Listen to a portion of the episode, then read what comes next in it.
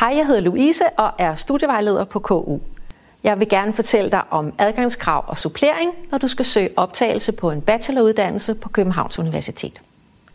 Kort og godt, du skal opfylde alle adgangskrav, uanset om du søger optagelse i kvote 1 eller kvote 2.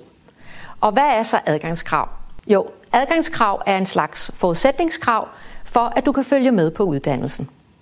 Så det handler altså om, at hvis du vil læse på en universitetsuddannelse, så er der noget viden, du skal have med dig fra inden, for at du kan forstå undervisningen og følge med.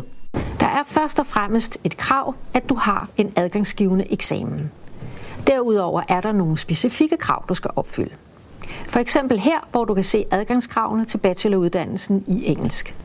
Udover krav om den adgangsgivende eksamen, er der også nogle specifikke adgangskrav, som for eksempel at have engelsk på A-niveau. Her kan du se adgangskravene til bacheloruddannelsen i nanoscience. Der skal du blandt andet opfylde en af de naturvidenskabelige fagkombinationer og have stærke matematiske kompetencer.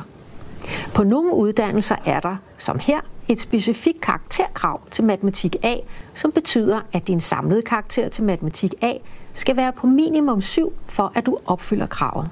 Sådan et karakterkrav til et specifikt adgangskrav kan du finde på nogle af vores bacheloruddannelser.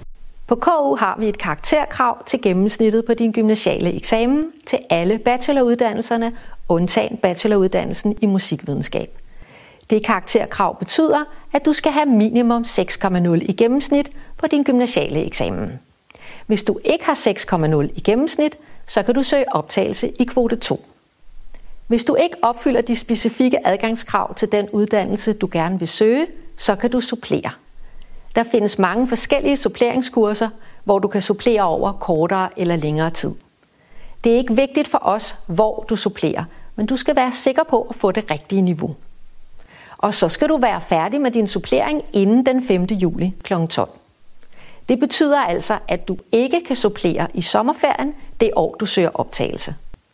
Du må gerne søge optagelse i kvote 2 inden den 15. marts kl. 12, selvom du er i gang med at supplere, du skal bare være færdig inden den 5. juli kl. 12 og kunne uploade din dokumentation. Så lad mig lige opsummere. Du skal opfylde alle adgangskrav inden den 5. juli kl. 12. Du må gerne supplere for at komme til at opfylde alle adgangskrav, men du skal være færdig og skal kunne uploade din dokumentation til os senest den 5. juli kl. 12. Hvis du ikke opfylder karakterkravet på 6,0 i gennemsnit på din gymnasiale eksamen, kan du søge kvote 2.